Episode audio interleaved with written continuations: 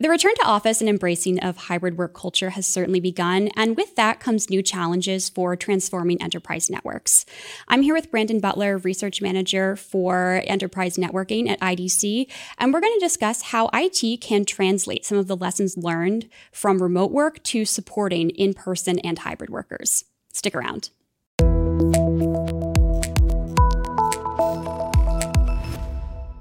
So, Brandon, thank you so much for coming in once again. We've been talking just about annually about the sort of enterprise networking landscape at large. And I want to harken back to that original video that we did in not original but the one from earlier this year and talk about what has changed since then so when we last spoke we were sort of speaking a little bit hypothetically i think it was in march of 2021 about the return to office and how to support hybrid workers but in some parts of the world, certainly here in the US, that has obviously begun. Here we are in person, which is wonderful.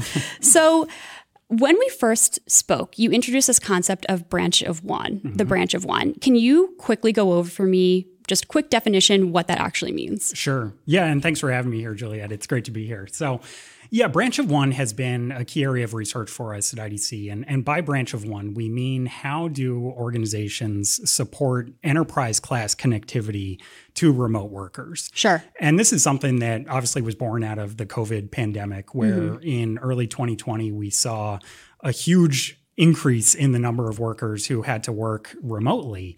And it created this challenge of how do organizations really around the globe ensure that those remote workers have good connectivity when they are working uh, either from home or you know wherever they need to work from.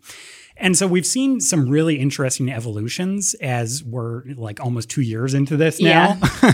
of sort of what are some lessons that organizations have learned for supporting those remote workers and what does the sort of future of work look like and what does the future of connectedness need to look like for uh, enterprises and organizations really all over the globe to yeah both maintain that enterprise class connectivity for remote workers but also support workers who may be coming into the office or any other number of places where, where folks go to work nowadays. Yeah. And I feel like that's sort of the million dollar question, which is I would imagine that a lot of enterprises are probably in different stages of adopting or embracing um, remote work or hybrid work or in person work. I know some people are saying, some enterprises are saying everyone has to come back, or some enterprises are applying a hybrid model. So, what is the, what's sort of the general consensus, I guess, among enterprises, and where are they in those stages of planning to support in-person workers, let's sure. say. Yeah, and we've done a number of studies on this, so I can provide some some survey data that that we have, and I can tell you we asked uh, U.S. respondents to a survey about how what percent of your workforce is going to be working remotely, mm-hmm. and so we asked, what did that look like pre-COVID? And it was sure. less less than five percent oh, of wow. workers were working remotely. In the in July of 2021, over the summer, that number had increased to 44 percent. That so still you, feels so low to me. Well, and you think about that there are workers who are working in a number of different places. There's mm-hmm. uh, even before the pandemic, of there course. were folks who are working in an office. There mm-hmm. were some remote workers. There are also folks who work in things like education centers at mm-hmm. colleges mm-hmm. and universities, in warehouses. And then you have what we call field workers, folks, you know, delivery drivers or maintenance workers or outside salespeople who That's are sort point. of work out in the field all the time. So we we have thought about sort of that remote work specific portion. Again, that jumped from about 5% up to 44% yeah. in the pandemic. And then we asked in your future, we called it your desired steady state. So, mm-hmm. you know, because no one really knows when post pandemic will be. So, in in what we call your steady state of the future what do you expect that level of remote workers to be? And it was about 20% wow. So yeah we're going from 5% up to 44% and we think that enterprises are going to be supporting about a fifth of their workers working remotely into the future. And that's why some of these branch of one architectures we believe are going to continue to be important into the future too so when you talk about, I guess, remote work in that way, is that saying, you know, someone is working from home exclusively five days a week? Or does that account for any sort of hybrid model? Yeah, I think for for for both. It okay. would it would it would account for folks who are working remotely all the time, but some of these branch of one architectures, the need to support enterprise class uh, connectivity and uh, securely provide that connectivity um, yeah, you need to do that for workers who are working remotely all the time, or even workers who are working remotely part of the time. Sure.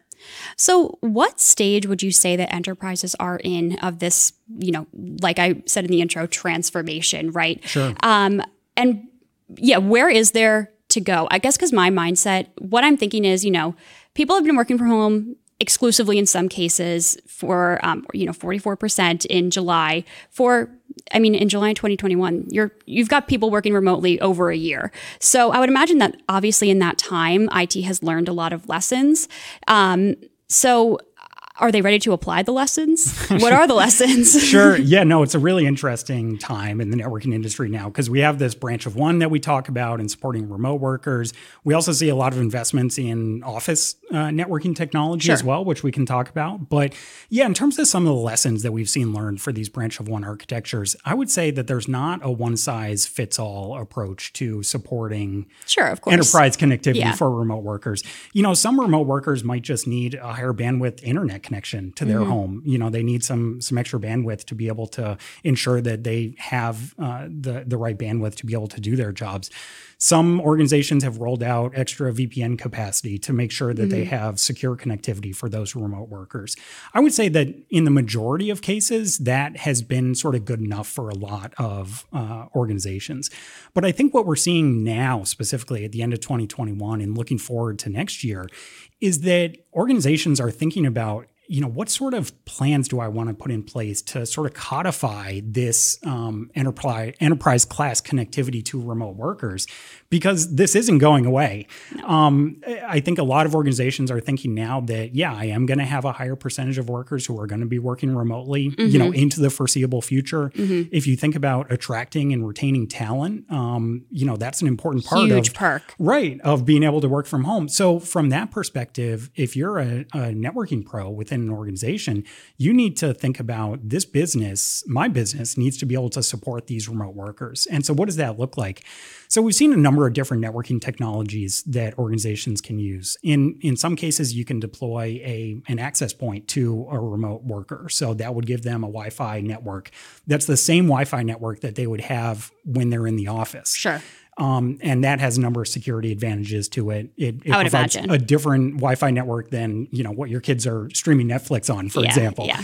And so that that gives some advantages, and we've seen that for um, uh, what I would call sort of knowledge workers, workers who are using internet connections, you know, for their day-to-day tasks within the, okay. w- for their jobs. I would say there's another class of workers. Um, uh, you can think of like call center workers who like need enterprise class connectivity all the time because it's it's really critical for their jobs, or executives maybe um, in healthcare, some remote uh, doctors, um, in finance, some remote traders. Mm-hmm. These are types of jobs where you want an even higher level of connectivity and you maybe want some security. Yeah, absolutely. You want well. security. Right. And so that's where we're seeing some technologies like SD WAN gateways mm-hmm. um, uh, being uh, deployed, uh, even some uh, cellular uh, backup connectivity.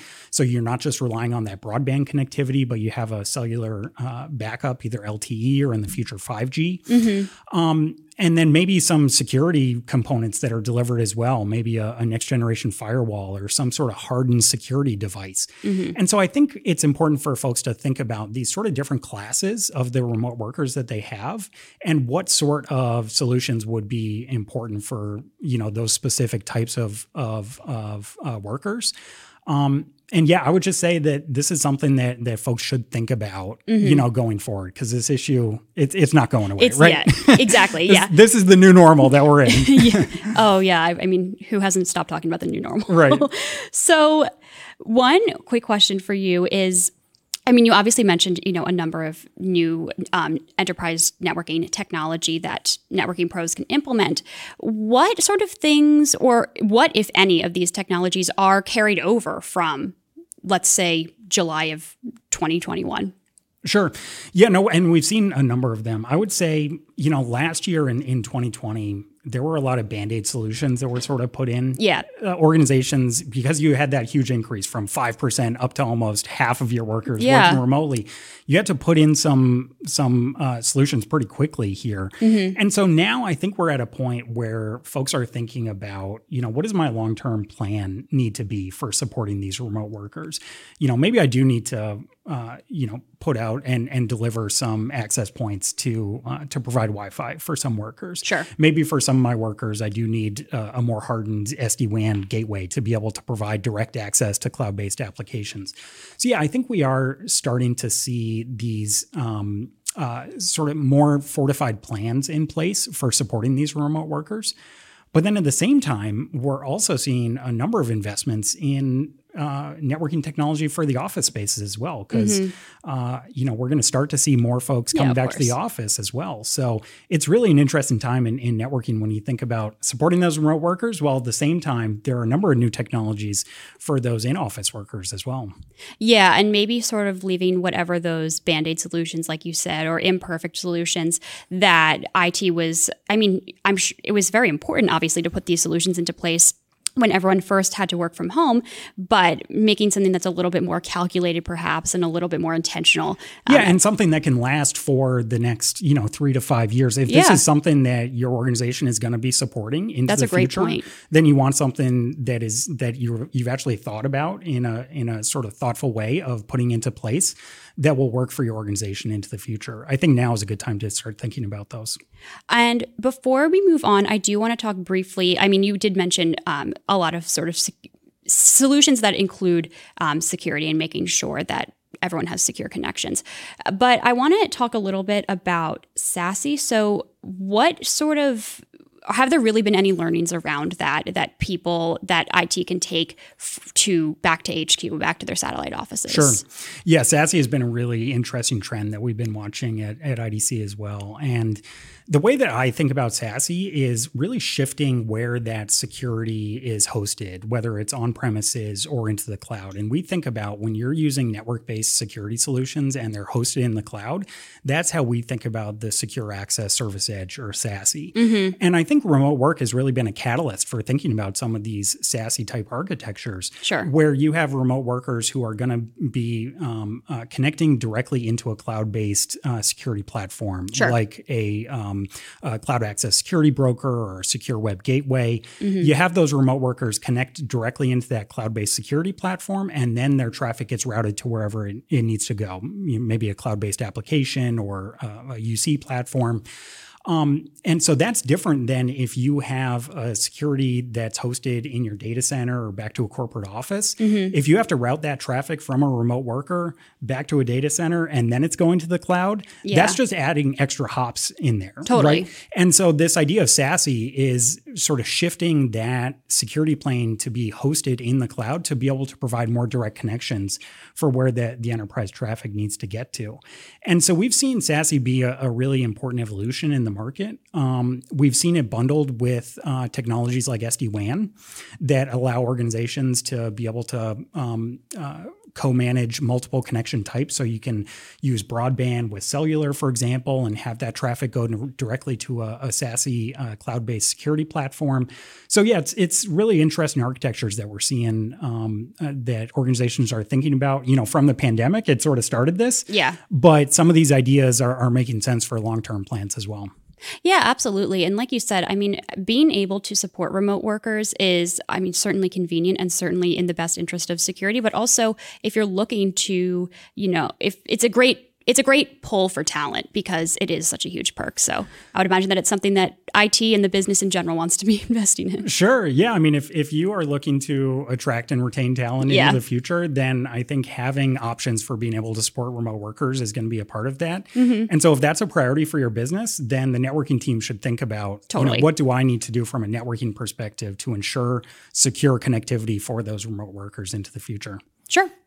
And I mean, obviously, we are, we've been talking about network, networking quite a bit. And I believe earlier this year, you introduced this concept, network as a service or networking as a service. Yes. And it, then it was certainly very much in its infancy, it seemed. And I mean, I think it's really easy to, to, to hype up a perhaps buzzy word. So I would like to maybe examine, examine the hype, but also want to learn about you know what is the status now and how does it tie in with the branch of one? Sure.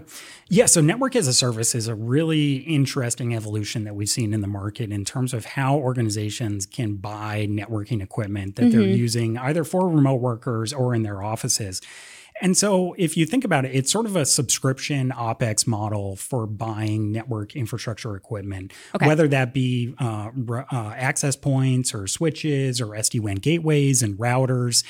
Sort of the traditional way that this type of equipment has been bought is mm-hmm. a capital expense. Or you, you buy it yeah. for a certain price, you hold on to it for four or five years, maybe yeah. longer. And then at the end of that life, you get rid of the equipment and you buy a new one. Mm-hmm. So this idea of network as a service is it, it's sort of taken from the what we've seen in the cloud with infrastructure as a service and software as a service, where you sort of buy a subscription to these network infrastructure components. Mm-hmm. So if if you need an access point to provide Wi-Fi Wi-Fi in your office, for example, you can get that as a subscription and you don't have to own that equipment. You don't have to maintain that equipment. The the network as a service uh, provider the vendor is going to do that day-to-day management for you and so this is can be really powerful for organizations because if you think about what an IT team what you want your IT resources to be focused on do you want your IT resources to be focused on the day-to-day management of your Wi-Fi environment and mm-hmm. making sure that you know the 2.4 and 5 gig channels are are, optimized for each Wi-Fi access point? Or do you want to make sure that your IT team is focusing on things that are really important for your organization? Figuring out a branch of one strategy, figuring out that the, the various lines of business within your organization, you know, what they need from, from the IT department. And so this, this NaaS model really allows organizations to be able to outsource in a way some of the day-to-day management of their network, which then frees up their IT teams to focus on more important things. And so you're right. We just saw NaaS models really come about early this year and, mm-hmm. and last year. Sure. And now we're starting to see some some proof of concept trials being deployed for network as a service. We're starting to see some uh, new models uh, come about uh, for how these uh, models are going to be priced and and what are the sort of metrics that are uh, going to be used to, uh, for paying for these network as a service models. So it's it's still a really interesting time, and we've seen a number of vendors come forward and offer these network as a service type models. Um, Aruba, uh, which is part of HPE, with their uh, GreenLake offering, is is bringing this. Cisco made a big announcement called Cisco Plus, uh, that's focused on SD WAN and SASE being delivered in an as a service model. Okay. So we expect that these as a service models are going to become uh, increasingly important into next year, and we expect more uh, organizations are going to be looking at them. It's a really interesting point that you make that it's it can be helpful for simplifying uh, network management. And I think you do make a good point that it, it, it allows there to be more free time for IT if there's something perhaps more pressing. Right. Yeah. It's sort of the idea of what's important for your IT team to be focusing on. Um, sure. And uh, for some organizations, it may be optimizing that network for your use cases. Mm-hmm. But for other organizations, there may be an ability to outsource some of that day to day management sure. to a NaaS provider. Okay. Um, you know, whether it be the OEM directly, the Cisco's, the Arubas of the world, or a telco provider maybe that you would be working with. There are a number of different providers that we're going to see offering these mm-hmm. enterprise mm-hmm. NaaS models. And I think another key point for NaaS is that it allows you to gain access to some of the cool new features that we see in enterprise networking today. Mm-hmm. You know, we, there's a lot of talk about automation and ML and AI and, sure. and applying those types of models to the network management and that can be difficult for for organizations to really apply in a hands-on way themselves so a NaaS model where you're able to outsource some of that day-to-day management to a to a provider mm-hmm. they're able to leverage some of these cool new automation techniques being being able to apply ML and AI technologies to to managing that network they may be in a better position to be able to implement some of that so your organization gets the benefit of some of these cool new networking technologies without having to devote the the resources within your IT team to be able to uh, to deploy them yourselves. I would wonder though, what is what's sort of the protocol among vendors for upgrades? Like let's or let's say you know you test it out and you're like this is not really working for me. It doesn't meet my needs. How is it is it sort of an easy thing to you know, pack it all up and send it away? Sure. Yeah. And so this is going to be one of the, the things that we're going to see how these network as a service models do come about. Mm-hmm. For example, yeah, what is the upgrade cycle for it? Because one of the benefits of NaaS could be that I want to be able to have access to the latest and greatest technology. You know, we see Wi Fi 6 and we see Wi Fi 6E, for example, coming Sure. out early next year. So if I'm getting my network equipment as a service, then I want to have access to the latest technology that that's coming out. Yeah, of course. And so, yeah, that's that's one of the benefits that these NaaS models can bring is that it can allow you to be able to upgrade to the latest um, uh, infrastructure and the latest uh, offerings from the NaaS providers. And you know that could work on the software side too. If you want to add, for example, like a location-based services um, to be able to do uh, asset tracking or wayfinding through uh, through your Wi-Fi environment you you should that should be an easier thing than uh, a long um, process for setting that up. I think one of the other ideas of NaaS is that there's this centralized cloud-based platform where you can log in and say, I want to add location-based services to my environment, Okay. and then within a, a short amount of time, you know, whether it be days or a couple weeks or maybe even hours in some cases, that um, feature is is implemented within your your organization. So it's it's sort of this cloud-like agility that we've seen Okay. from the public cloud and being apply, looking to apply that to some of the networking environments that we've seen. That's sort of the promise, the future promise of what NaaS could be. Um, and again, we're in the early stages here, but I'm I, I think it's going to be really interesting to see how this market continues to evolve. Yeah, that's that is um, an interesting point because I would. It seems like there there still needs to be a fair amount of uh, education in the market and figuring out, and so enterprises actually know and can decide. You know, is this right for me? But Yeah, absolutely. this it's still something that you know it's requiring a little bit of hardware. So we got to move on to pretty much the million dollar question, which is this: all of these plans sound great, and perhaps if maybe one of these what if one of these solutions sounds great for your enterprise you might be thinking oh yeah i want to you know i want to jump on that. But i'm sure you also know that there has been a lot of supply chain disruption chip shortage and i would certainly think because it's been affecting everything that the supply chain shortages and disruptions can really put hinder these plans. So i guess i'm wondering like what what does that what does it look like right now How is mm-hmm. how is the supply how are supply chain disruptions affecting the you know enterprising and networking plans Yeah, it's it's a really challenging environment, Certainly. unfortunately, right now. And yeah, sort of the point of it is that organizations can't get access to the infrastructure that they're looking to deploy, right? Yeah. So if you want to deploy a new access point or a new switch or a, a new router, sometimes you can't get that. I mean, in you know, in the past, maybe there was a couple weeks or maybe a, a couple months that it would take to be able to, once you order it, you know, having it actually deployed. Now those lead times are increasing to multiple months, you know, six months, maybe up to a year. You know, this is a challenge for for organizations, and it's it's one that we've seen really develop over the last six months or so. And unfortunately, we're hearing from the networking vendors that this is going to uh, remain into next year as well. And I know you've had some some other experts at IDC Yes. on talking about the ch- the chip shortages, but it's it's not just chips; it's a number of different components, um, and it's not just in networking. You know, we're seeing this in compute and storage as well, even in industries outside of of tech. We've seen this. oh this absolutely it's everywhere it's everywhere. And so, yeah, from a networking perspective, um, so what we've encouraged folks to do is increase that communication with your vendor, right? If you have a need for a uh, a piece of equipment, um, a new access point, uh, any sort of uh, infrastructure, you know, let your let your provider know that you need it, and they're really working as as hard as they can to optimize their supply chains to be able to uh, use al- alternate components to be able to get some of these um, infrastructure components out into the field as fast as possible. But yeah, I would I would say expect much longer wait times for a number of these components um, and the products that that they're going to be built with into the future. Yeah, I would expect that this is going to be remaining with us through likely the first half of next year and maybe even longer.